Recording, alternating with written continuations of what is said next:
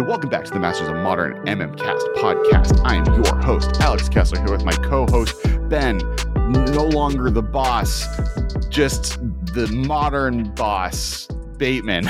Still the boss, man. You don't have to dilute my name that hard. But yes, happy to be here. Obviously, back from Philly now for a couple weeks and uh, talking, going, you know, and going back.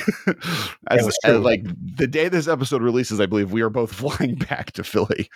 Yeah, I mean it's it's it's it's so funny and so strange that like the concept of travel, like cross country travel, when I was growing up, and I imagine this is probably the case for you too, on some level, is like it seemed like a whole thing, like an endeavor to go across the country. It was like I had to pack and think about the weather.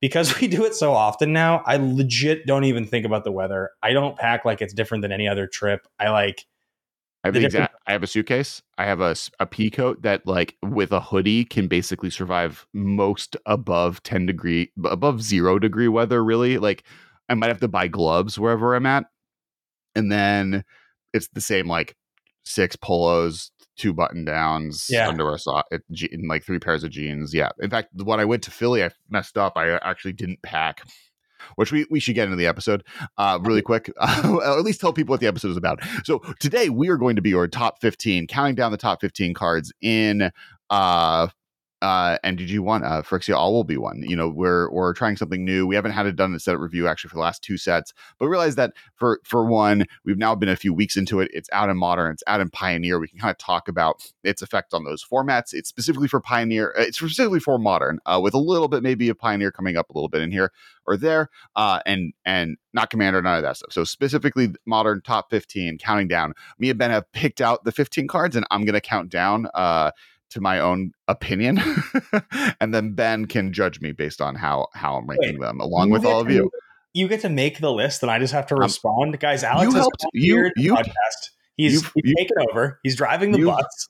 I'm not helped, happy as a passenger you helped pick out the cards and um and you're along you're along for this exciting ride along with our audience. Uh, so you won't be surprised about what cards are here but you might be surprised uh, about the order i decide to arbitrarily place them. Uh, before we get started i do want to shout out our uh, sponsors uh, alter sleeves. Uh, go to uh, altersleeves.com and use the mmcast code you will get a discount and they will love us a little bit more every time. Uh, and both me and Ben uh, are actually abandoned orphans that need more love, uh, like Disney main characters. So please check out them. That also works for TCG Player. If you go to TCG, if you click on the link below, there's a TCG Player affiliate link, and that also has them start sending us just boxes of puppies uh, that we we get to just hang out with every time someone does it. So if you can do that for us I as well, that's great. And then, as always, our wonderful patrons, the adopted parents we've always wanted uh, that we earn at the end of this movie. Uh, and if you can join them, uh, you know the movie ending won't be sad. We, uh, you know, it'll be not a Pixar movie. It'll be it'll be a DreamWorks movie. You can make this a dream. There'll be a dance number. A, uh, All Star will be there, or uh, Smash Mouth will be there. oh, on Shrek. Okay, I get you. I prefer personally. I prefer uh, Pixar endings. They're melancholy. They're more my speed. But if we want to be, you know, nice and, and nice, I, I like. I like the upbeat endings of like a Kung Fu Panda or a or a or a How to Train Your Dragon, you know, where like there was sadness, but not sadness that destroyed your soul.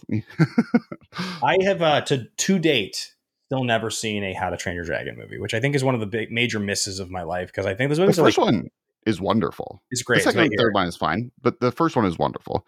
I hear yeah. Also, the Kung Fu, both of those trilogies are both very good, and I think actually the Kung Fu Panda one is like underrated as a top tier animated film tr- trilogy. Like, and then How to Train Your Dragon, at least the first one, is underrated as a top tier animated movie. Period. Got my guy Jerry B. People love those movies. But we are not here to talk about Pixar and DreamWorks. We are here to talk about magic. So let's get into it. All right. So for those who don't know, Magic the Gathering, all will be one. Phyrexia is here.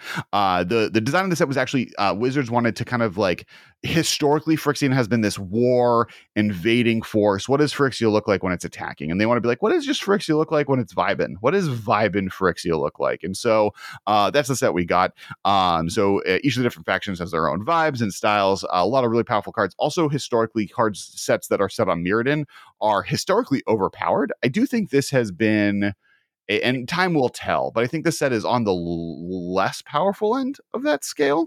Um, now a lot more sets have come out, but you know, I'm not seeing any Mox opals so far. I'm not seeing uh uh, uh, actually not a single Mox. This is, I think, the first time we've been to Mirrodin where there wasn't a Mox because Mox, uh, uh, the imprint Mox was from the first one, right? Mox. Oh Diamond. yeah, Chrome Mox is, um, from, uh, is from Mirrodin, and then you have Mox. Yeah, Chrome Mox, Chrome Mox. Uh, Scars of Mirrodin, and then yeah, we didn't get one this time.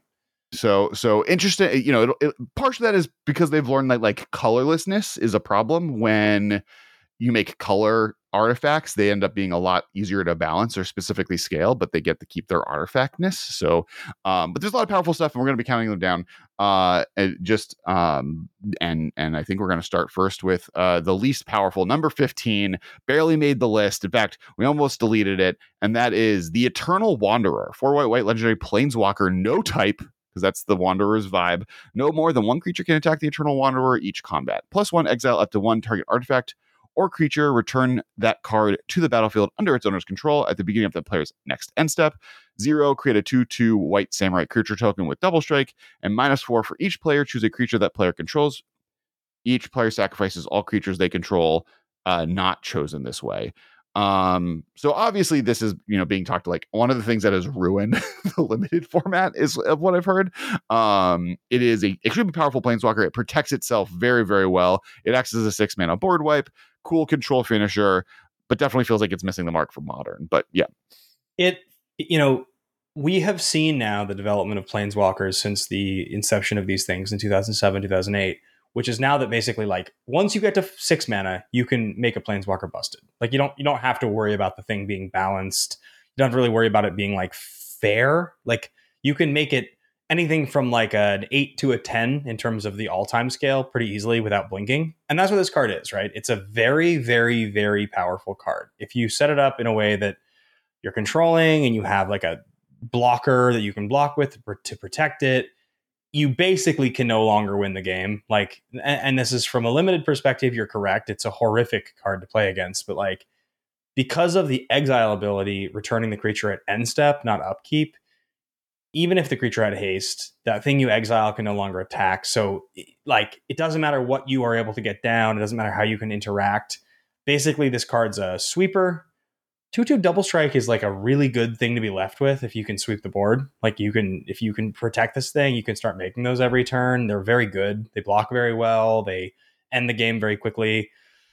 This isn't good enough for modern, definitely. There are better cards in modern that would fill this slot, but just in terms of like when we talk about six mana planeswalkers going forward, this feels like it's kind of in line with what we see nowadays. Yeah, I think I think if Elspeth six mana Elspeth didn't exist, this card could maybe be talked about because it it does a lot of things that that card does, but like slightly worse. It protects itself better, and the board wipe in some way can be stronger because uh, uh, it kills everything but the creature you choose. Your your opponent has a token, that's all they have, uh, and you have a creature that probably can block it. So I do think in some ways it's a better it like competes for that spot. And decks have definitely had that as a sideboard card finisher often.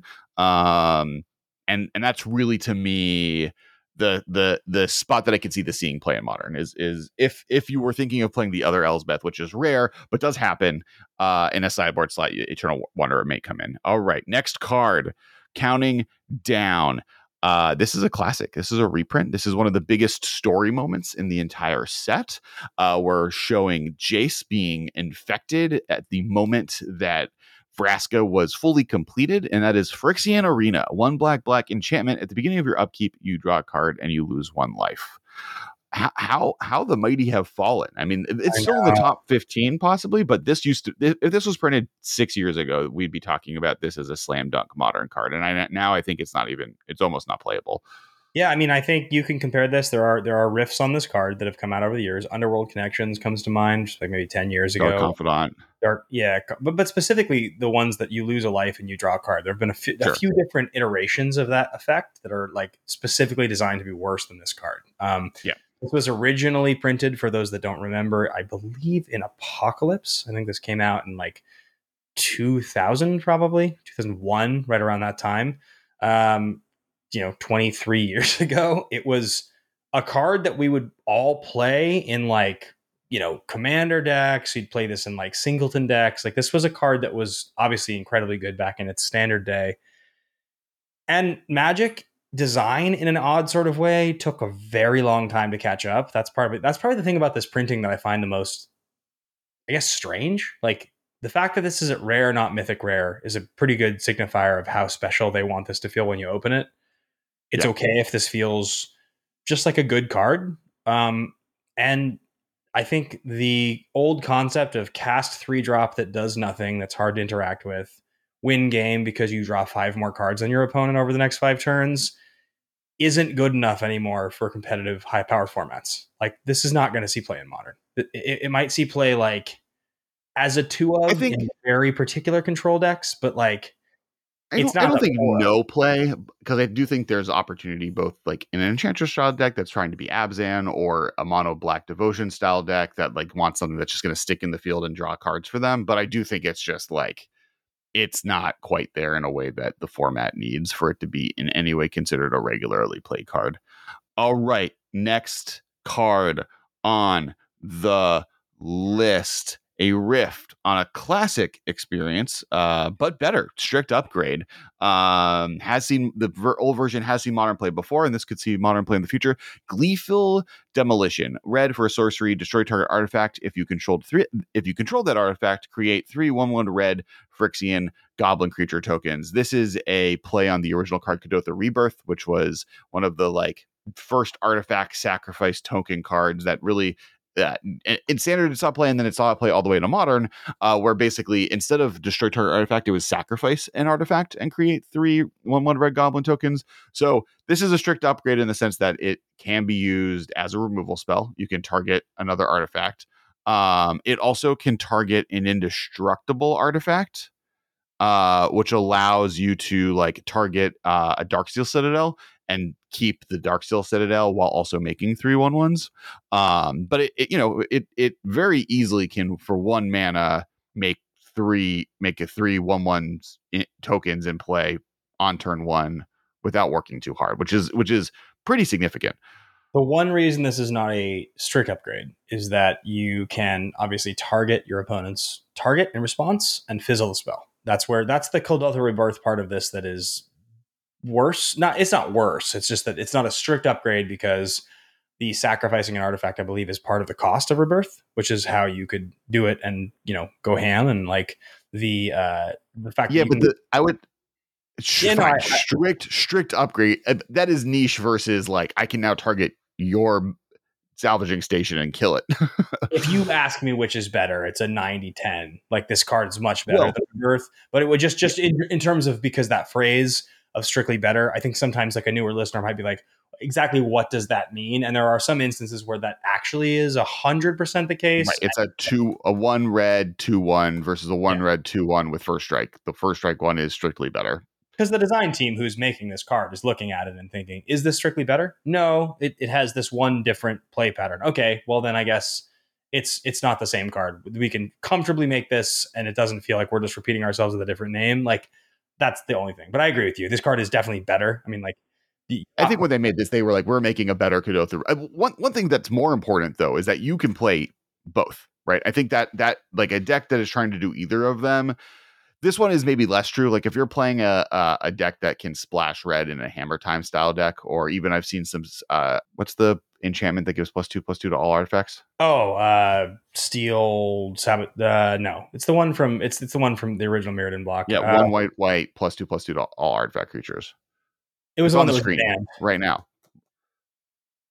Look at I said the words on the screen. Uh, but I've seen I've seen lists going around now with other cards that are on this list, the new cards from this one, kind of moving towards that versus hammer as like kind of more of a classic affinity. And if you're playing red, I could see you just playing one of these anyways just for the value or playing this as a card just for the value. But I also could see someone building a deck directly with the idea of I'm going to be gleeful demolitioning or Kuldotha rebirthing, and that is my game plan, uh, my game A plan. Um, so I, I do think you know we've always talked like when a card effect that has been powerful in the past, but always just like didn't have the redundancy needed to make it all the way across the finish line. Once you add that redundancy, revisiting it is a normally a good idea yes, I mean, if you're ever looking for ways to break any format, as you mentioned, redundancy is a huge part of it, and so I would agree. That's a it's a big thing here. Oh, all right. Going down the list, we have another riff on an old card. This one a little bit more uh, strictly different. uh, this is Staff of Completion, three mana for an artifact. You may tap it to pay one life to destroy target permanent you own. You may tap it and pay two life to add one mana of any color. You may tap it and pay three life to proliferate. You may tap it and pay four life to draw a card, and you may pay five to unstaff it, uh, to unstaff it, to untap Staff of Completion. Um, this is a, a, a, Staff of Domination is the the card that's a riff on a a common win condition in, in Commander, one of the like best infinite win, mana win cons that you can kind of create, or a win, uh, just a if you have a creature that can produce more than five mana, you go infinite with it on its own. Uh, this is not that card, but it does do a lot different things. It's a it's a a underrated mana rock. I think that's yep. thing like a lot of people are kind of missing. It's like for three mana, pay two life to add one mana of any color that also can draw you a card that also acts as a sack outlet that also can proliferate and has the ability to also once you get to five mana draw you two cards a turn etc etc so i think i think it's going under the radar there. Um what are your thoughts? Yeah, so I think uh, you when you were uh, naming the the cost to activate it, I think you you mixed the first the first couple up a little, but it, it doesn't even really matter because they're all pay life is the difference. That's that's that's the big oh, big. I said mana versus life. Sorry, yeah, yeah. Uh, or even the numbers, but but point being, all the abilities Alex mentioned are the abilities in the order he mentioned. It's just the totals were a little different. But my my point in saying that is that paying life is distinctly different than paying mana. That that's where the design of this card is so different than Staff of Domination. Is that any infinite mana with Staff of Domination just wins the game. Like you can do all of the abilities in a million times, and so like you just win. This card, having played this, I haven't actually played this in constructed yet. I've played this in limited a couple times. What ends up happening is you draft this card, as you mentioned, specifically for the mana rock ability. You draft it on you go, okay, worst case scenario, if nothing else I'm doing, this is going to fix my mana.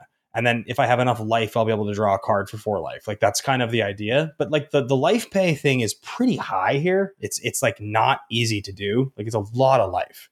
So using this in most situations more than a couple times is going to kill you.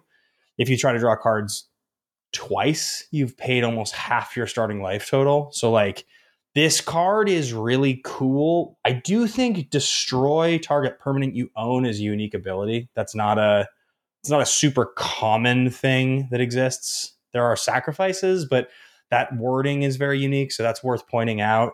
And then I think having something that can proliferate every turn for no mana is also really good depending on what you're doing. Like paying 3 to get another counter on a planeswalker or something where the counters really matter that's a place where paying life actually does really matter. I think paying, oddly enough, looking at this card, the, the ability that is usually most relevant, which is draw a card, is almost unplayable. I think pay for life, draw a card, like you have to be in a deck uh, that can, you have to be able to mitigate that pretty hard to do more than do that once. Like, well, I think I think that's I think that's the the backup plan, right? Like it, it's it's the same as like drawing the cards off of Sylvan Library. Sometimes you just do it. Sometimes like you just win the like if you're like oh man if i could just have one more card i could like win here like i think yeah. that or like i'm planning on winning the game i need to just make in a storm deck or something that has like needs a lot of mana or, or, or just like you you have what you need but you might need more cards i think you use that ability uh, I, I think there's a stabilization effort or if you're like oh i'm dead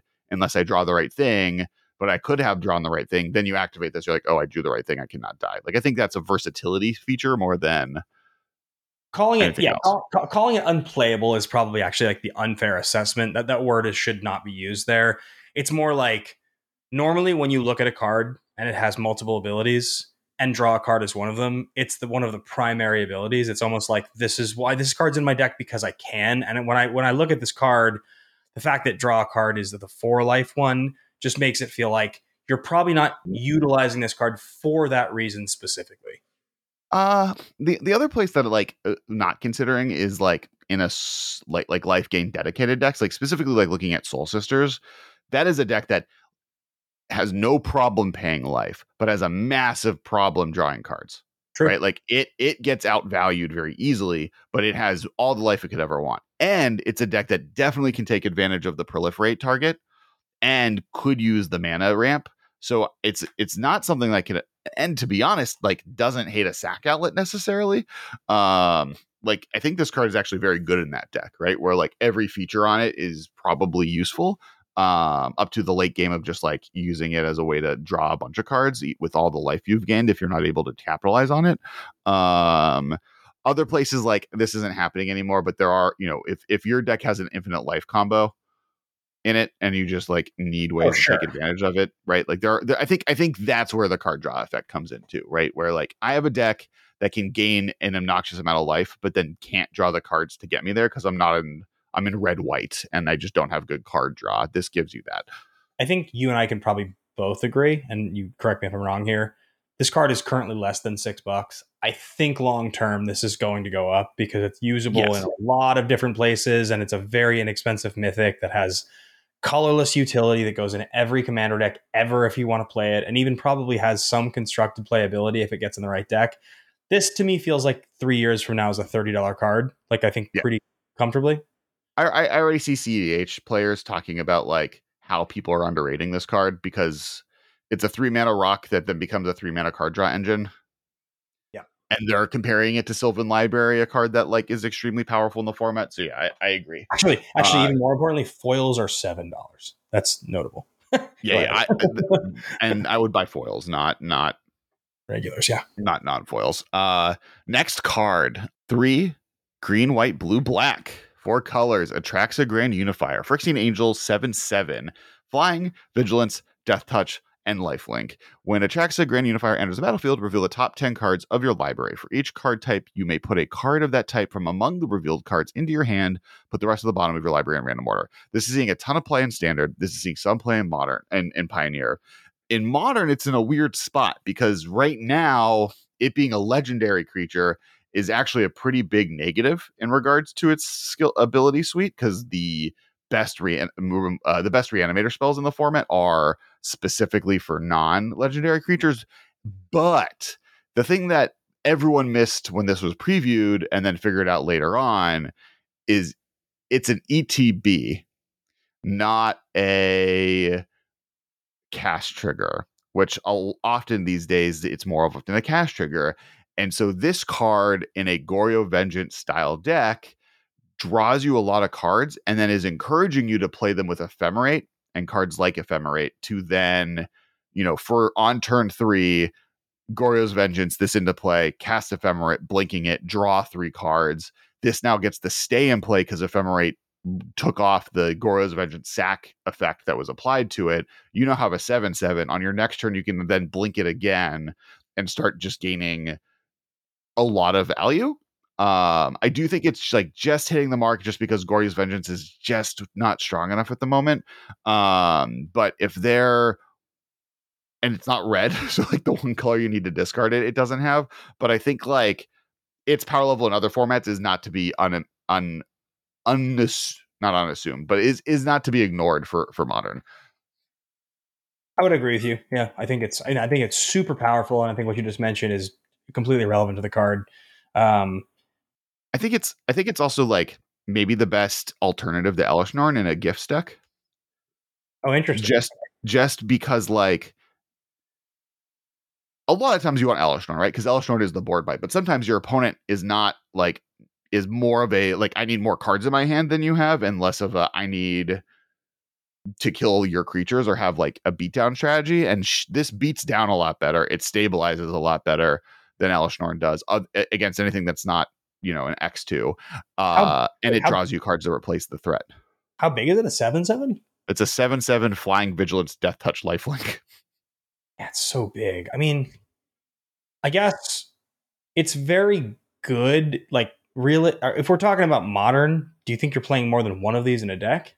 No, no, you play one, right? Oh, well, if you're playing a Goryo's Vengeance style deck, that's a deck that you're playing like four Sure. of these and four Griselbrand, right? And then your goal is to like Yeah, yeah, yeah. trying yeah. to yeah, like like to mill it or whatever. Like you want to guarantee you're going to get one of those into your graveyard off of a like Hedron Crab or something. I like whatever the best mill strategy is, or because because mono red discard has gotten so much worse without Faithless Looting. Yeah, Um, in gifts, it's you play as a one of, right? You have you have one Elesh Norn, one this, and probably one like hard to get rid of threat, like Inkwell Leviathan used to be. Uh, and then you just end of your opponent's turn, gifts ungiven, get this, get Unburial Rites, untap, cast Unburial Rites, get this, draw three cards or four cards, and now your opponent's just buried in value right in your right. blue white uh, your Esper control list. So that's that's I think what that shell is looking to try and do with it. Yeah, I mean, I I I I didn't think this card was going to be that good when it was first printed. Obviously, I think I want to say just before we went to Philly for the show, like five days earlier or three days earlier, it, it like blew up in price. People got like super hyped about this card. So I opened it in my first pack and I was like, oh, this is like a couple bucks, right? And somebody's like, no, that card's like insane. Like that card's worth a lot of money. Like Because you got you also got like the alter version, right? So it was like sixty to seventy bucks is what yeah, you yeah, opened versus yeah, like well and and because it also is going to get better with battle when battles come out. But like remember, you could build this deck in a way that you can draw pretty much guarantee three cards every time it enters battlefield, and then up to like five without too much like luck if you're playing like a few good planeswalkers, a few good sorcery and instant removal spells, a few creatures. Obviously, you're playing lands. Like that's not that hard to just like, oh, in my top 10 cards, most like I have four or the five card types. And so like four mana, get a seven seven flying lifelink vigilance, draw five cards is like an insane play to play at the end of your opponent's turn. yeah, it's it's very Um, good. All right, next card. We are at Mr. Jace the Perfected Mind. Two blue, Phyrexian blue, legendary planeswalker Jace completed. You may pay it to uh, pay two life or blue, and if life is paid, it enters with two less counters, so it comes in as a three loyalty versus five on three mana versus four. Until end of turn, up to one target creature gets minus three, minus zero. Minus two, target player mills three cards. Then, if a graveyard has 20 or more cards in it, you draw three cards. Otherwise, you draw a card. So, minus two, draw a card, or draw three cards, or draw three cards. Uh, or minus X, target player mills three times X cards. So, at a base level. I was gonna say we Yeah. talked about this a ton, like like like three weeks ago when it was first Yes. previewed. This was like a card that you and I expounded on for a good like 20 minutes because I think we both felt like for three mana, the value of what this card was doing was super high. Now I will say, since then, I've not really heard the buzz on this card still. I'm like surprised now that people have opened it and are playing with it. But I believe what I said before. I think we were right. I think like as time passes, people will realize that the effect this card's offering is significantly better than what other things do. Oh, go ahead. No, no, no. So, so, so you know, uh, it has, uh, and these are you know in, in like daily five five zero experiences, but it has seen play in Murktide Regent decks, uh, and it has seen play at, and and it is now it is now a a three of in the blue black modern mill decks. Um, yes, which makes sense. which which makes that's a ton of sense, right? On turn three, you're pretty guaranteed to just like be able to draw three cards off of it off of that deck. It stabilizes you. It stabilizes you doubly well because you'll have like crabs and stuff in play to block for you.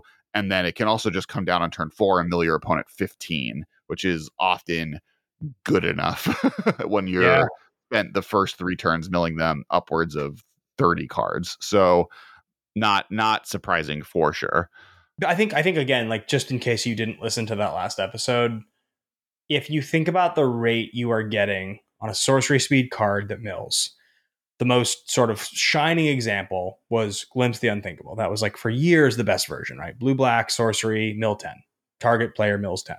They they then updated that with a bunch of other versions that were trying, you know, uh, hideous laughter and like Mind Funeral was a card that got played, and there was all these, and, and the crabs too, of course. But like in terms of the spells themselves, like getting that rate of ten for two was always something. So this is literally if you were casting Glimpse for three, it's fifteen for three at sorcery speed. It costs you two life to do it. No, no, no, no. It's it's it's nine for three. No, it's it's it comes down on five. It's target No, it comes down on uh, for three mana. It comes down at three. Oh, oh, you lose. You're right. You're right. I'm sorry. I, I mixed that up. Yeah, yeah. So it's, it's, the it's, rate's it's fifteen. It's fifteen for four, which is and and you have a and, and you have many other choices than doing that. It's three mana, you get you get you know you can mill them for nine, or you can minus two to draw a card and mill them for three. You know, there's there's a bunch of different versatile swingy things on it. That's one of the reasons that I really like it though. Is it like in a mill deck? It's the Swiss Army knife that does four different things that you want: draws you cards, mills your opponent while drawing you a single card, protects you from a threat of theirs, turns off a Ragavan. Like on turn three, this turns off Ragavan, right? Like if you if you need to get rid of those types of threats, this is able to do that. So that that's the things I really like about it. Yeah. And end is just like four mana mill 15, right? Like late game, it's a great top deck in that deck because often it'll just win you the game. I will say that from the from the perspective of what we just talked about a second ago with Staff of Completion, good as I think this card is, I don't see the price changing that much over the next few years. I think it'll be like a really good thing of what it's doing. I don't think unless it becomes like the linchpin of a deck, I feel like it'll grow very slowly because it's just it's it's pretty narrow in terms of what it's good doing. I mean, it's it's it's gone a few weeks post release and sticking at nine dollars. I think yeah. it has room to go up. To be honest, uh, okay. especially the special versions, right? Like the Phyrexian oil slicked one is already forty five. Because I think this is also very good in Commander and like has even like CDH potential. Just because like if you have this and a few other cards, you can like fuel a um underworld breach really well with it. Oh yeah, yeah, yeah. right? Like if you have this and you have Lion's Eye Diamond and you have Underworld Breach, those three cards together, like Jace gets you enough cards into your graveyard that you're able to then get use Lion's Eye Diamond to get the mana to pay for Jace, and then Jace will get you the nine cards you need in your grave. You know, like you can keep kind of cycling that. You do lose life to do that, but you'll eventually draw to the cards you need for your combo. Like that has potential. The card draw feature of it's pretty good. Even the plus one is like good against like CDH has gotten a lot more aggressive these days. Um yeah. and like being able to turn off random Tinma creatures and like stuff like that is not irrelevant. Um but even then, like in Commander, like it, it mills a lot. Mill is really popular. This is going to be one of the best mill planeswalkers ever printed forever, and and I don't think that's going away. Plus, it has like the iconicness of Jace's death. Jace. Well, oh yeah, you you're saying his death. I was just going to say the fact that it's just a good Jace. We haven't had it's that a, many. We've had like a few actually good Jaces. There's like this is like the fifth one or fourth one now that's actually legitimately good.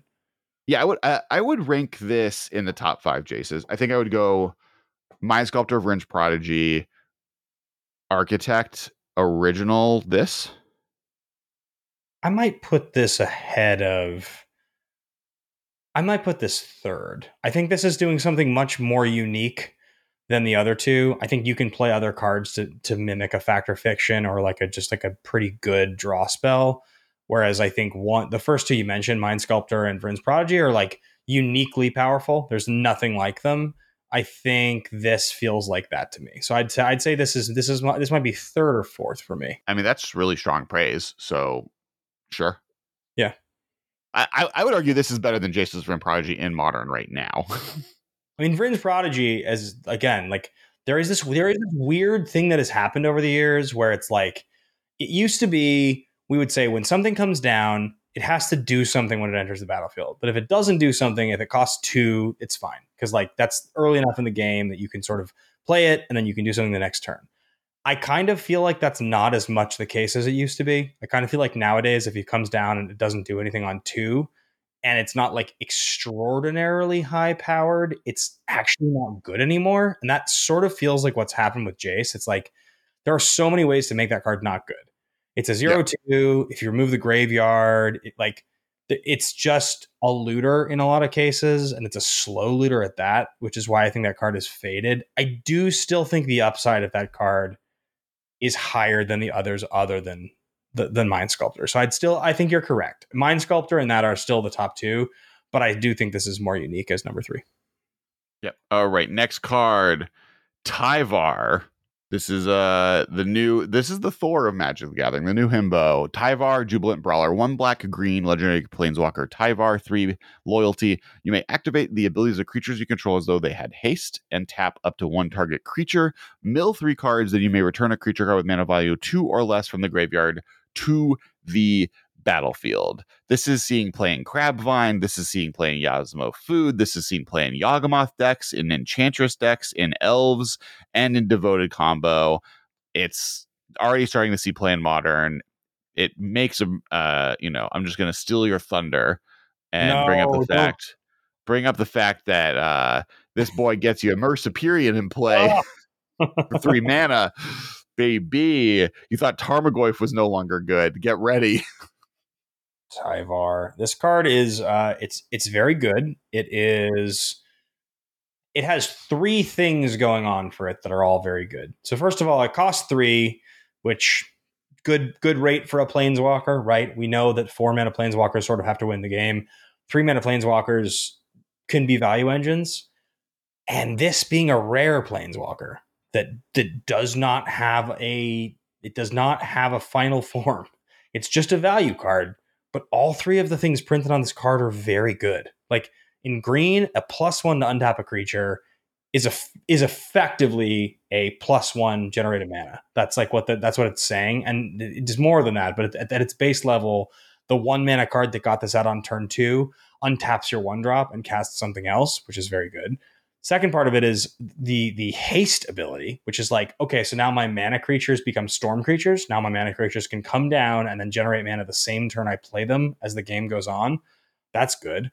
Uh, not to mention like just attacking. And then finally, the minus two ability. I mean, we all love Mirror Superior, but like that's just good in all value based green black creature decks. Having a minus two that doesn't kill the planeswalker that gets a creature into play that has haste. Like you didn't even mention that. That's the thing. I th- I didn't even think about this when we first saw the card. If this was to be played, even in just your classic superior burning cocoa type of deck, which is like abusing a silly mirror superior, right? Like if that's what I was doing, if I was like, Alex, I'm gonna use Tyvar to make mirror superior good. The minus two puts it into play with haste. That's No, so no, no, no. Oh, oh, oh, the minus two puts it into play with haste. Yeah, yeah, yeah. No, it doesn't. Uh, No, it doesn't. yeah. It, it taps for haste. Sorry, you're miss. It, it it it's better. So so like where I would be excited, uh, like elves. I, it, it it there's a reason that Abzan Elves is now playing this and doing well with it to an extent because this gives the ability for you to play like you play this and then you play an Archdruid and the Archdruid has haste yes. and then you can then tap Archdruid and then untap Archdruid with Tyvar to then tap it again. So you've now made, you know, eight mana for you know for or, or ostensibly five mana or sorry, turn one.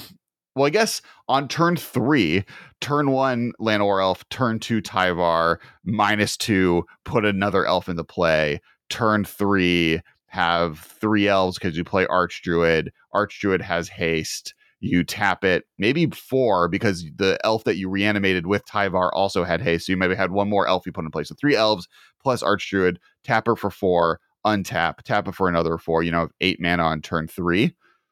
I got excited. Yeah, you're you're correct. It was I was thinking the the, the haste ability, so it does not make Superior as good as I thought, but you're right. Like the the yeah, the the the version of the elves deck that is that much faster, and that's what I was saying with the one drops. That just even the thing that casts this thing, like all of the things that come into play while it's in play, get so much better. That's why I think the card is good. So this is actually another one of the cards from this set that I think over time probably goes up. I've seen I've seen a lot. I mean, it's a rare, which makes it hard. But I would buy like the the manga art version of it, which will become like the step and repeat foil manga one will like go up over time for sure. But like it, the fact that it's seeing play in so many different modern archetypes, and it's a three mana planeswalker, which we've always talked is really important. Multiple of the decks that it's seeing play in, like outside of just like Abzan Elves, which is like really cool that it's making that relevant again. The fact that it's seeing play in Yawgmoth decks, right? Like that's like not a un a thing to underrate. Like that is a top tier deck in the format. And it Yeah. makes sense that this card is seeing play in it because it rebuys things. It gives some of your creatures like Birds of Paradise and Ignoble Hierarch haste, which is extremely powerful, as we mentioned. Not to mention just giving your other things like abilities that normally they wouldn't be able to activate as quickly. You know, the fact that in Crab Vine, a deck that I personally love, it it acts as both a self mill target while also turning on your, you know, just the cards you need to be able to get stuff into play like is is not surprising. So i'm i'm i'm pretty i'm pretty impressed in how many of these decks it's seeing play in. Uh Yeah. and its interaction with mana dorks uh which makes sense right? He's he's an elf he's like an elf prince right? He's an elf lord ostensibly and his abilities feel very elf lordy even though he is not himself an elf card on play.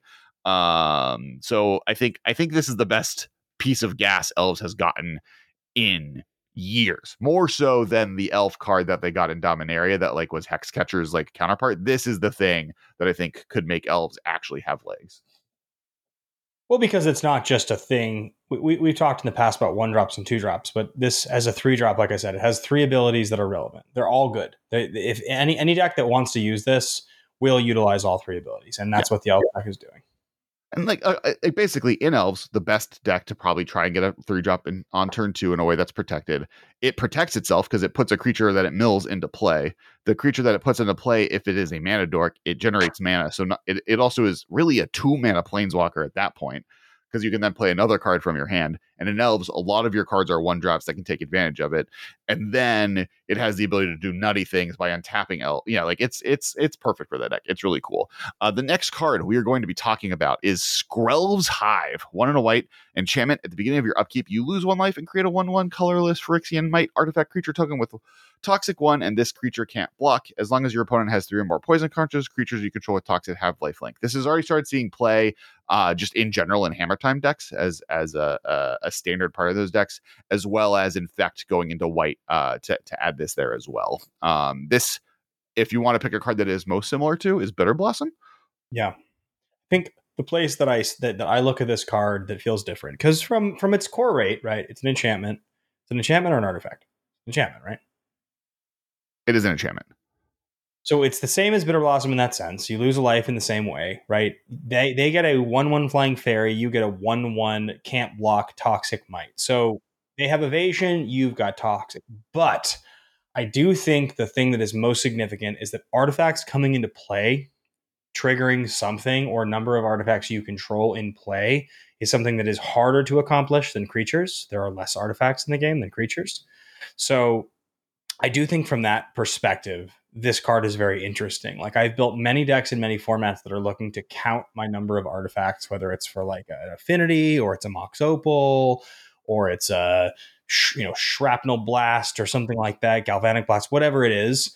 This card giving you an artifact, I think, is totally interesting. I don't know if I would say it's like better than or worse than Bitter Blossom. It feels like for exactly that reason, it's about as good.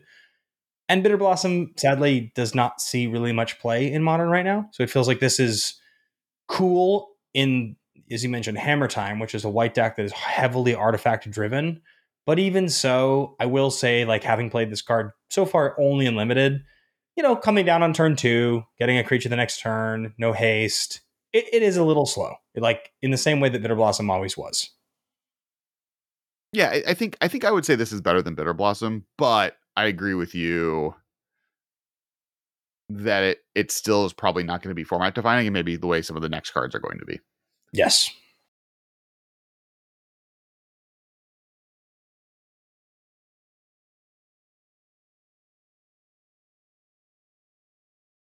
All right, next card. Mycosynth Gardens, land, sphere. Tap it to add one colorless, or you can pay one and tap it to add one mana of any color. Or you may pay X and tap it to have it become a copy of target non token artifact you control with mana value X. This card has already started seeing play in Lantern control decks, which are, uh, have won things for the first time in the wild Hardened Scales decks, Hammer Time decks, and Amulet Titan decks. And Amulet Titan, obviously, you can use it to copy Amulet itself, which is a pretty nutty thing to be able to find with Primeval Titan because you stop maximizing those triggers. Um, and then scaling down all these other decks are basically artifact decks that it has a little bit more utility one thing that's interesting is a lot of decks that are specifically like one mana artifacts are the things you're copying you're not trying to go bigger than that but i think that makes sense to me yeah i mean look at, at its core this card is doing something that takes a heavy advantage of cheap artifacts and so you just look at the places where cheap artifacts have been the most valuable and mention hammer time comes to mind right like this can become yep. a copy of a colossus hammer if you've got uh, Pure Steel Paladin, then you can equip this as a second copy and just kill them.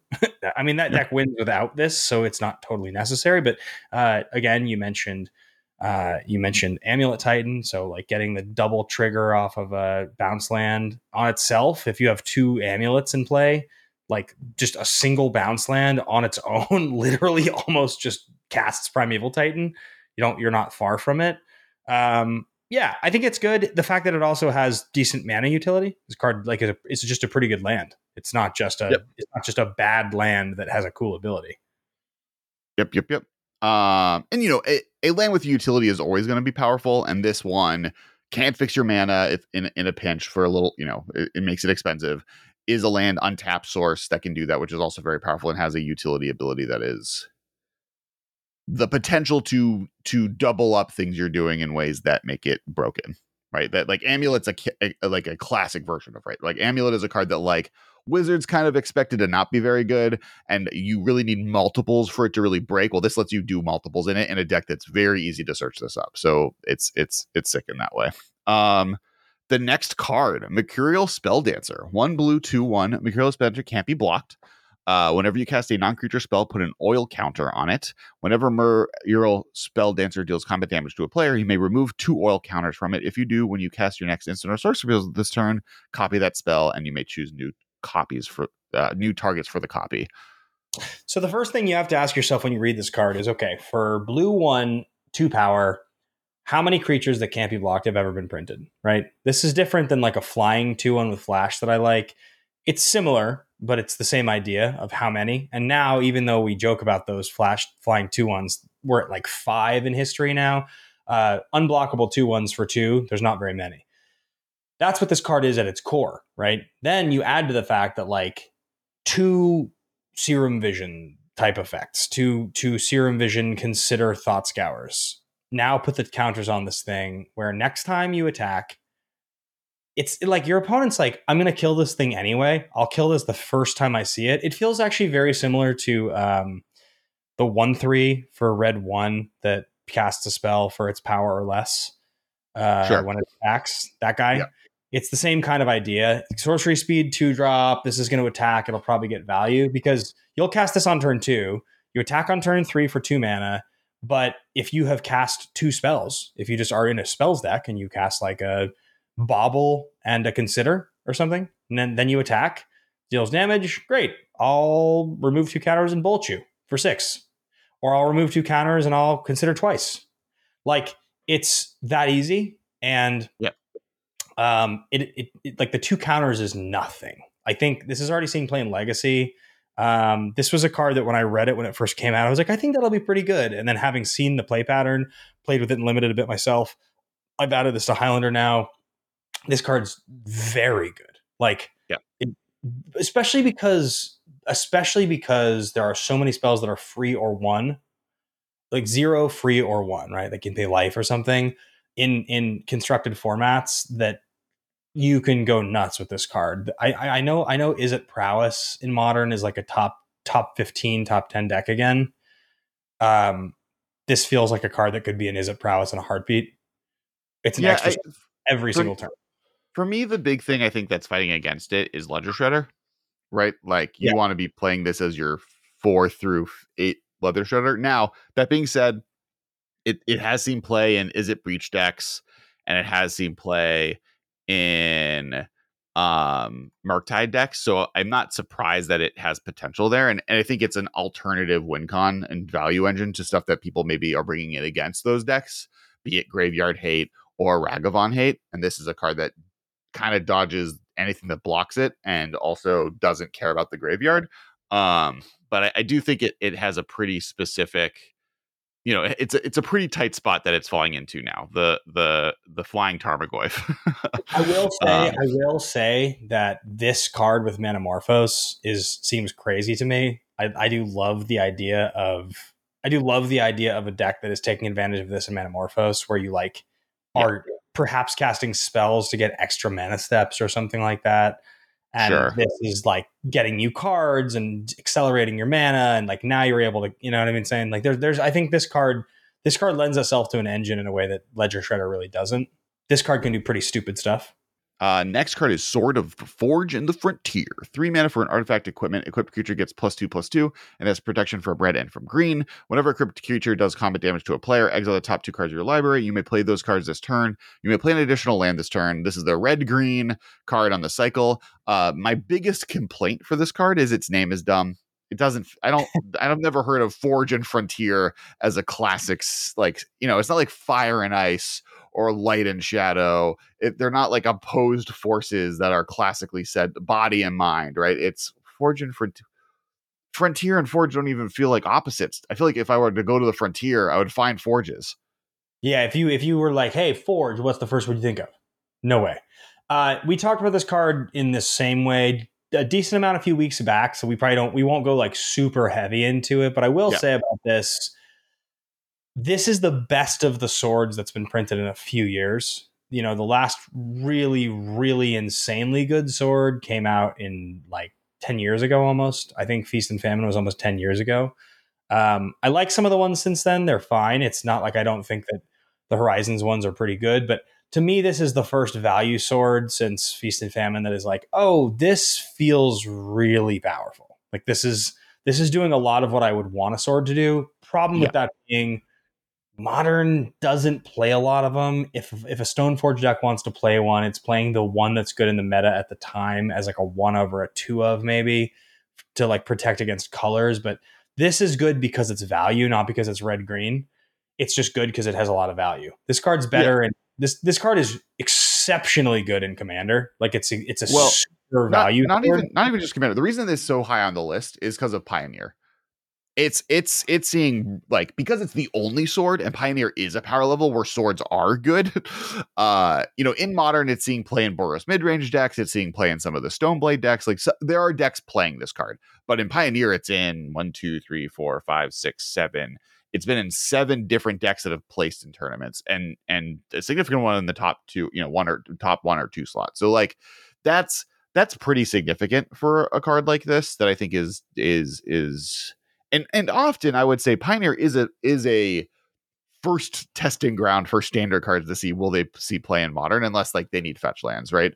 Uh like if it's good in pioneer there's a chance this could see play in modern and and you know adding there is one piece in pine in modern that this card doesn't get the benefit in pioneer and that is stoneforge mystic. So uh, i do think it has a lot of potential to grow in modern in a way that some of the other swords haven't because to your point, this is comparable to like the value you generate and how far ahead you can get if you're playing this with a Stoneforge Mystic in a control deck where you're able to draw cards off of it and ramp like classically in control, the control deck that has more lands in play and more cards in hands will win. And this lets you do that.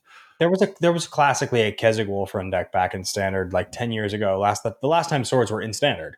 And the premise of the deck was like play a Bird of Paradise, cast a sword on turn two, equip your sword, attack, win the game. Like it was like just like get take over with like heavy value. And Birds of Paradise is not legal in Pioneer, but there are enough one drop creatures that you can play that are. Wait, is Birds of Paradise not legal in Pioneer? I guess it's not weird. Yeah, I think the last time it was in Standard was like definitely before Pioneer. Um, yeah, yeah. No, you're right. That's weird. Yeah, I think. Nope, but dislike, unsubscribe. no format is, is good without Birds of Paradise. I know you can. I know you can gilded goose into a turn two sword and then equip your sword and attack with your goose. That's a that's for sure a thing. Well, you can La- La- Llanowar War Elf and Elvish Mystic are in modern or in Pioneer. But I, I think why I say that is it's a flyer. That that was the whole point of like the old Bird of Paradise deal was you could cast it and then you would equip your sword and have evasion. So, but yeah, anyway, well, it has it has it has protection. I mean, like it's seeing play in mono green devotion, which is like the yeah, I, I think it's good for sure. Uh, next card on the list: Minor Misstep, one blue for an instant counter target spell with mana value one or less. It's like Mental Misstep, but slightly better, and in modern more powerful, partially because you can counter zero cost mana spells, which includes very important importantly, the things that cards are cascading into out of the cascade decks. It also includes Ragavan. It also includes amulets. It includes, you know, there's so many good one drops, including some of the cards we've talked about and we'll be talking about next. It gets rid of removal spells in the format. It does not fight off against the evoke creatures, but uh, everything else under the sun, very powerful card. Uh, and it's fixed. It's fixed uh, mental misstep, which is good for everyone. Yeah, I, I, mean, look, when you look over the years and they print a new cheap interactive counterspell, there are there seem to be sort of two kinds. There are like the pretty good two mana, like this, like Lofty Denial is a good example of a card that's like this card is pretty good. Like Lofty is a really, really well well designed card. It fits really nicely into a lot of decks. And then there are cards like Offer You Can't Refuse, which is like uniquely designed and pushed. And this this one feels more like in that range. This kind of reminds me of Miscast a little bit in in in terms of just like Oh, I would say this is maybe way better, but yeah, that's fair. It's significantly better than Miscast. I mean, there's no question. Like this is a more powerful card, but it reminds me of it in the way that like it is a it is still a narrow card in your deck. It's not Mhm. in modern. I guess it's pretty specific, but I in even in modern, like not every deck plays everything that costs one or zero. There's a lot of things that do, but even like when someone does like you know somebody like evokes like a solitude that doesn't cost one or zero. They're paying zero for it, but this is not going to interact with that card. Well, but like in modern, as far as like important cards that every deck is playing to some extent, the like if you're talking the crashing footfall decks, this counters the cast the card you know cra- footfalls it, it counters the counter spell you know the the the cast the, the main thing they're cascading into this is a hard counter to in hammer time it counters hammer it counters all of their one drop creatures. It counters Skrelv. In every Ragavan deck, it counters Ragavan. In Yawgmoth, it counters Young Wolf. It counters all the Birds of Paradise variants under the sun. Oh, oh, there's And no doubt this card is Yeah, yeah. very good. I think more what I mean is like, like, I don't think there's a deck in the top 15 decks that doesn't play a key one, like at least two key one drops that this is good against.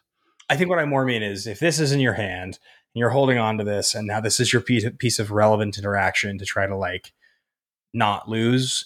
There are a lot of really relevant cards that are played at key moments that don't cost one. That that, Sure, that sure, sure, it- sure. It's, a, it's a very good card. I think your main deck in modern could probably get away with two of these in a main deck pretty easily. I don't know if you could go more than two in a main because like I you could, want, like, part of me wonders if this is a four of. Like, really Well, like for if, if especially if a deck did get rid of it, like the decks, maybe a four of in the seventy five. The decks that this is like, there's no deck that this is bad against, right? but that but, But, but, there's but- there's a lot of decks that this is backbreaking against. Like, When I say Like- when I say two of versus four of, I'm talking main. I, I think this could easily be a four of in a sideboard. I think without a doubt. But I think about interacting with like a deck where you're like counter war and they're like force of negation. You're like, oh, right, your spell that you're paying zero for actually costs three. My one mana spell is no longer relevant. Like, there's a lot of things in modern that cost zero technically that are very commonly played. All the elementals, several of the forces. There are a lot of really important cards in those situations where this card's going to be in your hand. You're going to want it to do something that it's not going to do anything. That's why I think like in a main, I could see two. I could see four in a two in a board, two in the main. I could see four in a board, but I don't think I could go past two in a main. sure, sure, sure. Sure. Um, yeah, I like.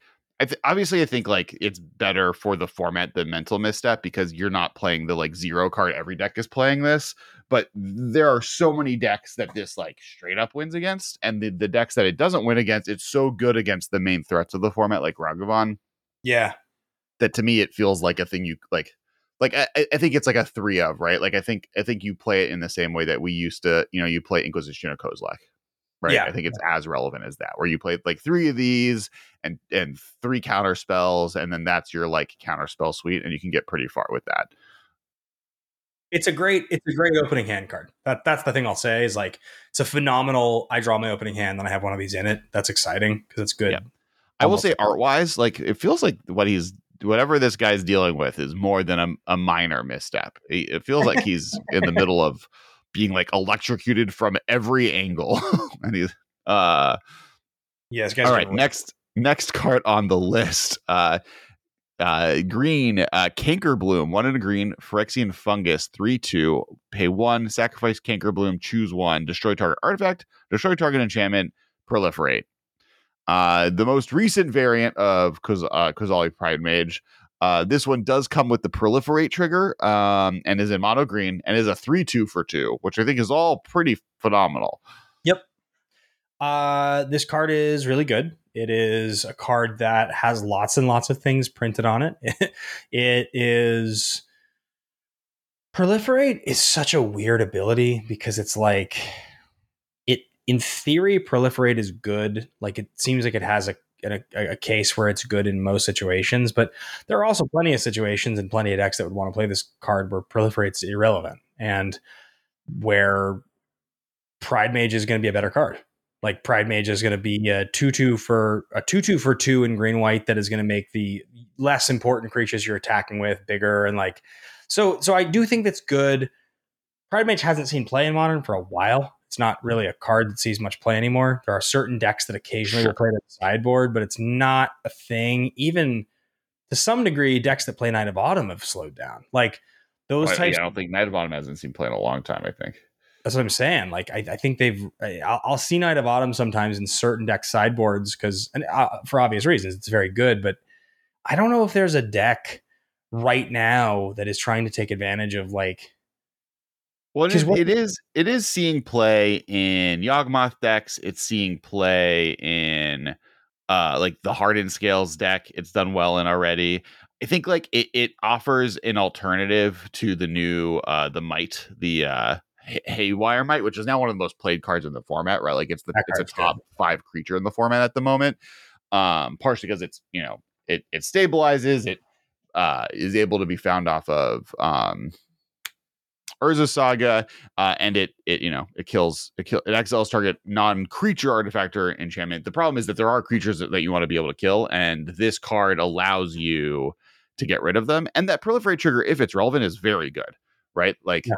Proliferate goes from not being good to being amazing the moment that that switch over changes. If you have any synergies with it, it starts becoming like, oh, this is could kill a person, right? Like in infect, this is a hate card that is a top tech win condition where like previously infect was playing like the two mana th- you know three mana two two that etbs and destroys an artifact or creature Yeah. i would play this over that any day of the week because uh. this for three mana wins me the game if they're at nine infect versus that where i have to like play it then get in for an attack that's a lot more effort I think where Alex and I he mentioned that he was he was the one organizing the list.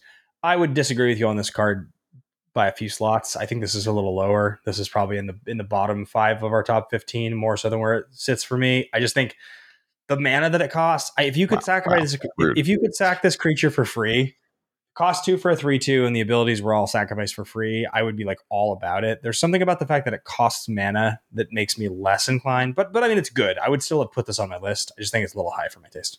All right, next card on the list. Uh, Soulless Jailer, two mana, zero four. Artifact creature, Phyrexian Golem. Permanent cards in graveyards can't enter the battlefield. Players can't cast non creature spells from graveyards or exile. Uh, welcome to, you know, Grafdigger's Cage that can be found with uh, Collected Company or uh, Court of Calling or an Eldritch Evolution or any tutor or creature thing you could ever need. It's also mean, a zero four, which we've always talked about. I don't think Lightning Bolt is as defining in the format as it once was, but Murktide's a very good deck. So It's still, and Lightning It's Bolt's still still, super. Yeah, I think Lightning Bolt's still super relevant. I agree. I think that it dodges Lightning Bolt. Uh, the fact that it's an artifact also means it has artifact synergies. You can get this with Karn. You can uh, find it with different artifact tutors. Like it, it has the benefits. It's not findable with Urza Saga, but also being as two mana zero four, as a Spellskite enthusiast will tell you, yeah, is relevant. That is a big butt to put down and play real early that Ragavan just looks at angrily, shaking its little it's- monkey fist. I will say that it's interesting every every time they go deeper into a four mana, sorry, sorry, a four toughness creature for two mana that has a really relevant ability. It makes me think about the Doran style decks and how, like, at a certain Sure. point, isn't someone just going to play like four of this card, four Spellskite, four Doran? There's the green, I think it's called Assault Formation, and just like they just become a hate bears beatdown deck where all of their creatures are super super super pushed like like like and they're also not afraid of pushing like it's like Nyx Fleece Ram. Isn't that like a zero five or a one five for two that gains you a life every turn? There's just like all these cards. Eh, I, I mean, that card's bad, but I'm just trying to think about things that have a high toughness rate that are playable in modern that are in those colors. And Dorn gets no love. The card sees no play. But like, Well, I think I also think like the fact that this stops Dauthi Voidwalker because like the exile part is not to be underestimated, right? Void Voidwalker, this stops uh Ragavan not just as an attacker, like I mentioned before, but also you can't cast the spells that it exiles. It stops any type of red uh, exile effect. It stops anything that's trying to cast spells you know from the graveyard or have creatures like all the the the you know any phoenix card or like it, it turns off so many powerful things this format tries to do uh without effort and and as good as a generic blocker for the control deck that wants it without effort as well. Yeah.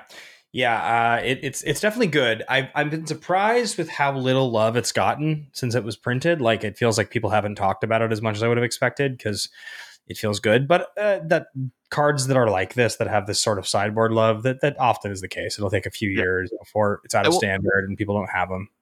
And I, and I will say this is a card that like pay attention to exactly what it stops. Right, like players can't cast non-creature spells from graveyards or exile. They can cast creature ones, so like it doesn't turn that half a Ragavan off or permanent cards in graveyards can't enter the battlefield, but you like so like creatures can't enter the battlefield, but they can enter from exile. So it's like a little weird where different effects get caused from different effects. And this yeah. doesn't like Grafdigger's Cage stop like Cascade because you can cast stuff from your library.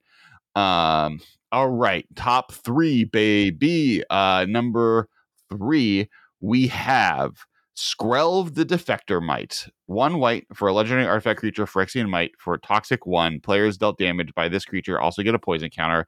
It can't block. You may pay a Phyrexian mana and tap it to choose a color. Another target creature you control gains Toxic 1 and Hexproof from that color until end of turn. It can't be blocked by creature of that color this turn. 1 1. So we have Mother of Runes. We had Ant of Ruins. Now we have pet mite of ruins. yeah, it's like a combination of like a glistener, elf, and a you know mother of runes or something like that. Um, this card's really powerful. It's the best use probably of Phyrexian mana in the set. I would I would argue. I think it's probably the most powerful thing that Phyrexian mana is doing in in the set. Well, the next two cards on the list do not have Phyrexian mana, so at a bare minimum, correct. You made this list. I'll mind you. I'm just I'm just out here just giving you your flowers for putting this card so high.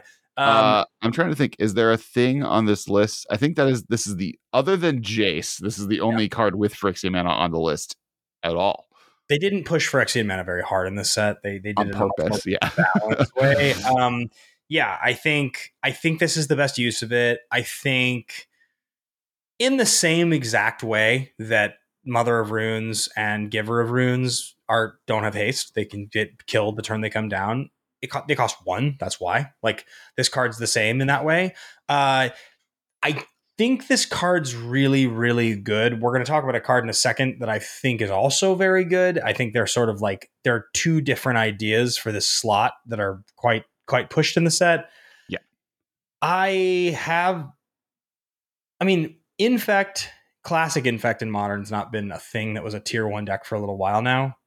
Uh, it's been a little while since it's that was doing better now, but yeah, yeah, because obviously because it's pushed now. You know, I we've played Highlander for years together, and I've had a green white deck that is like sort of a double strike infect deck. And you know, this is one of the cards I was most excited to put into that deck because this does fit really well. You're it's it's the fact that the protection and the unblockability is there. It, it's doing a lot of the things that the other creatures in a poison deck want. That's the thing that's important. Is the toxic one is less. But I, I don't like I don't even care about toxic. Like this this is a card that's seeing play in, in in grinding station decks. This is a card that's seeing play in Stoneblade decks. This is a card that's seeing play in Affinity. It's seeing and play in Infect, Hammer Time, Death and Taxes, Devoted combo. Like this is one of the best value creatures ever printed, in my opinion. Like really, like it, it you don't what want too many of them the for you. What what makes this what makes this on that level where it's like at such a high? What am I missing, or what is the listener missing? What's the That's thing? An artifact creature.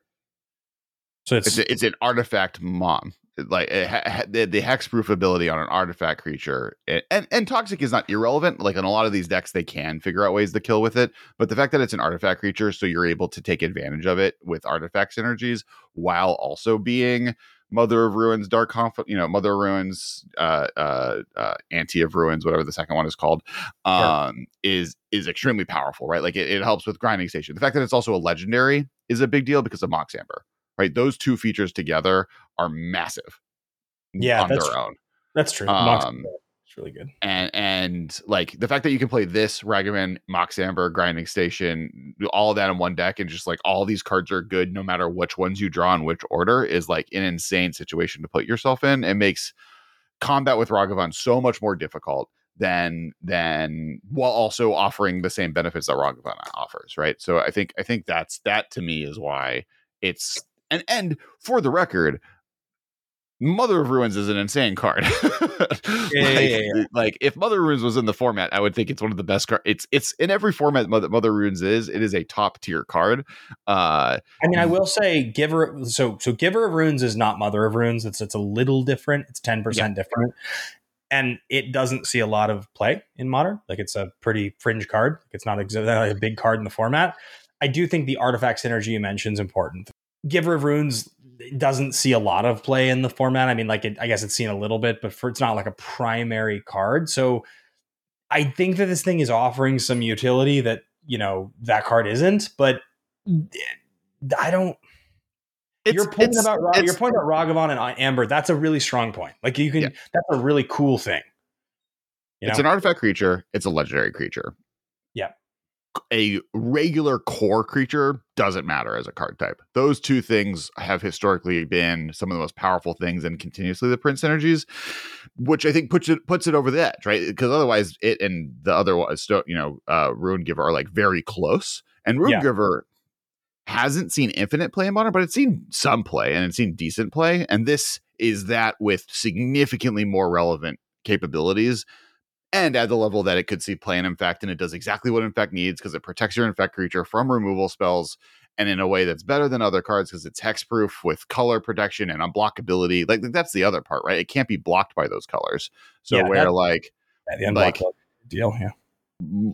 it's you know protection offers a similar thing to that but I, I think there's there's there's things in here that that are very useful that the other that the creature types then push it over the edge Yeah, I'd agree. and and like we're not even getting like and it makes Tarmogoyf a little bit bigger and you can find it with you know it has like weird other things that come with being an artifact creature that don't always get talked about uh, Yeah. all right top two cards next one is one green for a one two Phyrexian Druid venerated rot priest toxic one whenever a creature you control becomes the target of a spell target opponent gets a poison counter I missed when I first read this card and I first was getting hyped about this card because I'm more hyped about this card than any card in the set, just personally. Uh, I missed that it was any creature. I thought it, I just my brain w- couldn't go further. It was this card. Whenever you target R- Rot Priest, you get the they get the counter, and that's the thing that is so much more nuts. Is like it protects even if you're not comboing. This card protects your entire board in a poison deck. It this card's super good. Like I, I, think I think this is was the most under evaluated card in the set, not because once you read if you read it and understood what it did, everyone's like, oh, this card's bonkers. But understanding that it every one of your creatures, understanding that it counted the things that you're casting, not just like a lot of people thought it was just like if an opponent targets your creature, they get a poison counter. A lot of people thought if your opponent only targets this creature, they get a poison a, a poison counter. People not realizing also the fact that it's uh target of a spell means that like storm is a repeated triggered effect as a part of this or if you have something that like splits targets like a, a, a like cryptic or whatever then that also can can do that um so just the fact that it like it like I- think you're totally forgiven. The amount of people I got in arguments on Twitter talking about how good this card was, and then halfway through the conversation, they're like, "Oh, sorry, we've gone back and forth on six tweets. I, I didn't read the card." I will, say, I will say that when we were in Philly and we opened all of those uh, collector booster packs, Yep. and we pack ward like 10 of them, I think, because they were part of like various swag bags that we had bought passes for people for. yeah, Uh, yeah, yeah. You won like four and I won like six, but in the six that I won were three full art borderless foils of this card. Yeah. so I have like an entire playset of this card now. I'm which really is, like, happy about it. Pretty sick, actually. and I put this is the other card I put into that green white Highlander deck, and like I have the borderless foil, and it's really dope. And and and just like pointing at modern right? Like the reason this is number one is is a little bit this but like obviously infects back right? Like a, in in a bunch of the cards we've talked about there there are placing infect decks and this is the, it's off of the back of this with maybe a little bit of skrelv on the other side but this is the card that's really put it over the top. But I- I- regardless of like just classic infect the amount of storm red green storm decks that i've seen is bonkers and the videos i've watched with them where they are like consistently winning on turn two without effort is kind of insane. Like this card is so powerful and offers such a cool win condition that like interacts on a level that you're normally not interacting with. And I would not be surprised if we end up in a world where like those decks figure out that there's a way to play that deck where you're not all in on the combo, but you're just like a good deck that has this as just an option and you're playing like good instants and sorceries that go with it. Like it does such cool things so easily. Are, for those that are wondering what you're talking about with such an aggressive uh, win con, there was a card from Time Spiral, a mono red sorcery for one red called Ground Rift that was printed back they did a they did like a series of mostly pretty bad storm cards from Time Spiral when they brought it back. There's two that are good. Um, most of them though, they, there was like eight of them, maybe six of them. I can't exactly remember. But Ground Rift was a common from that cycle, and its target creature can't block this turn for one red sorcery, and it has Storm. Because this is the same set, mind you, that's got Grape Shot and Empty the Warrens, which are both iconic incredibly good storm cards. Yeah, yeah, but, yeah. But but two mana and four mana are very different than one mana. Like if you're trying to go super low to the ground, and because all you have to do is target the Rot Priest, Ground Rift, every spell you cast up until that, they just turns into one one spell equals one poison counter. Yeah. Uh, so if you can find a way to do something wild and interesting and Manamorphose and storm out, Ground Rift just wins the game, which is what. And you play and you play Underworld Breach, which allows you to start rebuying all of these things and build up your storm count and and like it, and and what's cool is it's a, a deck that doesn't need like your storm count doesn't need to get to 10 or 20 right like it, if you have two venerated rot pieces in play and, and what the deck is playing is playing a, a summoning pact so you can like turn one venerating rot priest turn to summoning pact get a second or like summoning pact cast a ritual cast Manamorphose, play the second mm, play the summoning pact play the second rot p- priest and then groundswell and as long as you've cast five spells that turn which i think is what i just did like and that's like a normal amount of cards in a storm deck like this you're because you have two rot priests in play it just kills it it kills it's you know that, that's all you need. You need it doubles the counters off of the storm count so you're getting each trigger counts twice. So like it's it's really really easy to just generate a board state where you win off of a like a really small storm count with the deck which is really cool. Yeah, yeah, it's really sweet. I, this, I mean, this card for me, it's funny because I've covered uh, Infect decks with you over the years in Modern for a long time. They've been good forever.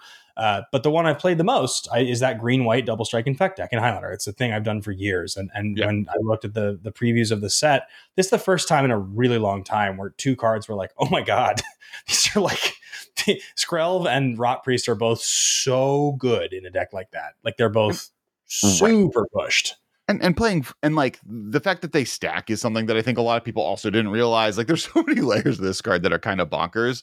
And in like regular infect, just like having them in play, all of your pump spells just unblockably do the damage. And and it also generates one of the weakness that those decks had, which was not being able to like go like over the top, right? Like if eventually someone built a board state that could block you, this lets you get over that because you just start targeting your own spells and yep. build the poison counters without needing to attack.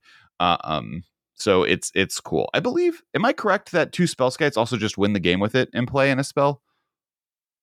Uh, you cast a thing that targets it, and you yeah. retarget. Yeah, yeah, yeah. yeah. So if, if, if, yeah, it also offers that combo in. So you play this. So the decks are now playing two Spellskites because if you draw both Spellskites and you have venerating a venerating rot piece in play, you can target one of the Spellskites, and then you can use the abilities on Spellskites to bounce to volleyball the spell target back and forth, triggering the venerated rot priest each time. Um, you have to you they have to have you have to have enough life to be able to do that or enough blue mana to be able to do that without paying the life to kill yourself. But as long as you have more as long as they have one poison counter on them or you have give that much life, you can do it, um, which is cool as well. Number one, four and a white for a 4 7 with Vigilance, Legendary Creature, Phyrexian, Praetor, Vigilance. If a permanent entering the battlefield causes a triggered ability of a permanent you control to trigger, that ability triggers an additional time. Permanents entering the battlefield don't cause abilities of permanents your opponent's control to trigger. Elesh Norn, Mommy of Machines uh surprisingly seeing a ton of modern play. This a lot's been said about this card already. There was uproar in the edh community when this was first printed.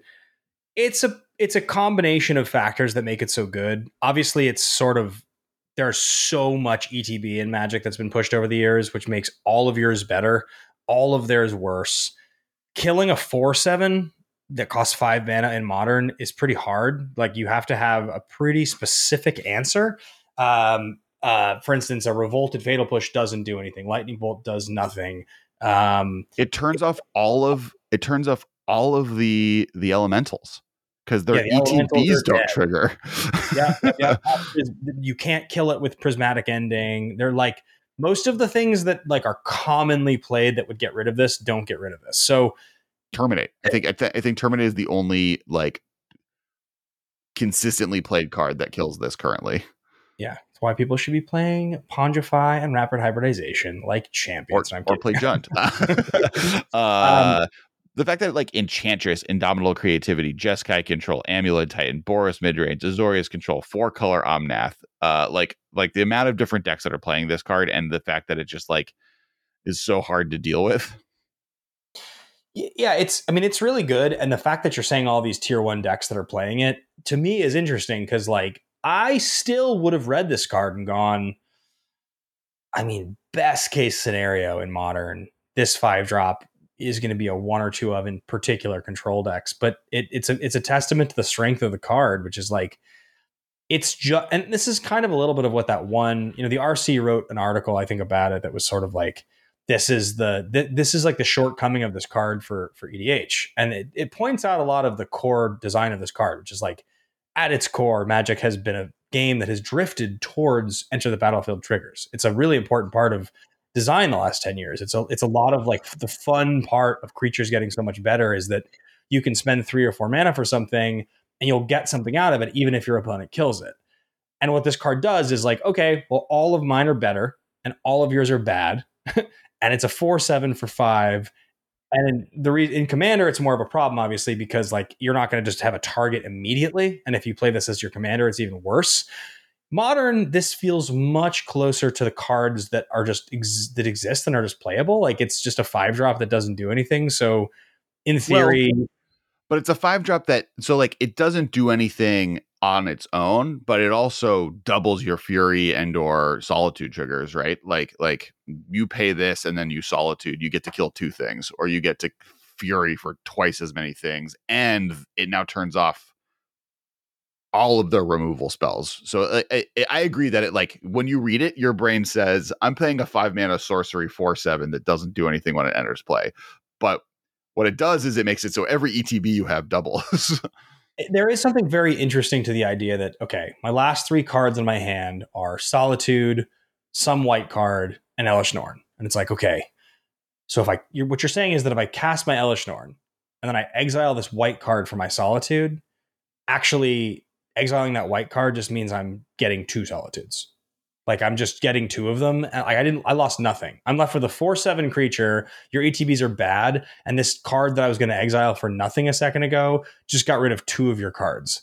Like that's pretty good in terms of the way you would sequence a normal hand. If Elesh Norn was something else, your hand is so much weaker there. Like it, it, it- even if your hand, if if that card is three mana Teferi, which is like a pretty played card in modern and lots of decks, like play Teferi, Form- format staple. Yeah. draw a card, like you know, similar to Elesh Norn, like makes your opponents worse. Uh, it's not the same thing. Like to Teferi, best case scenario is gonna is gonna minus and bounce their thing, and you're gonna be down a card to have lost your solitude. Versus the I mean- Norn. Yeah, go ahead. no, ironically, I think Teferi is one of the better answers against Elesh Norn. Yeah, yeah, yeah, yeah, right. Exactly. You can get rid of it. So, um, yeah. Anyway, I think this card's really good. I still, I still feel like my play style as a player is like this isn't going to end up in any decks I play. I mean, I'm. I, I, I think it's I think it's this high. The reason I have it this high over Venerated Rot Priest is because Venerated Rot Priest is going to be good in a strategy, maybe two strat, right? Like it's very specific. Where I think Yeah. Is going to see wide play amongst the format and is maybe format altering, right? Like I don't think any other card that we've mentioned on this list is like going to change other than maybe minor misstep which i'm in hindsight maybe think should have maybe been higher but i don't think any other card other than those those two is going to modify the way people build decks in modern Elesh Norn might like I, I i have to add terminate into juns or i have to add in the blue white esper i might bring path to exiles back right? Because leyline binding doesn't hit it dress down doesn't hit it.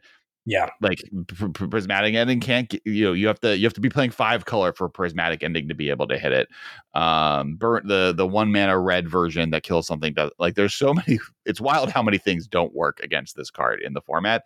And if you're playing the value decks like i'm looking at the four color mid-range deck on the opposite end doubles your omnath draw card draw doubles your fury doubles your solitude makes it so that your dress down draws you two cards when it enters the battlefield makes it so leyline binding exiles two you know like the fact that it doubles your things is so cool yeah this card's sick i'm surprised how sick it is So on the subject of playstyle and cards that I play or you play or we would or wouldn't play, uh, I am currently working on rebuilding my Highlander wheel because I only have three decks left. You and I played in Germany a lot.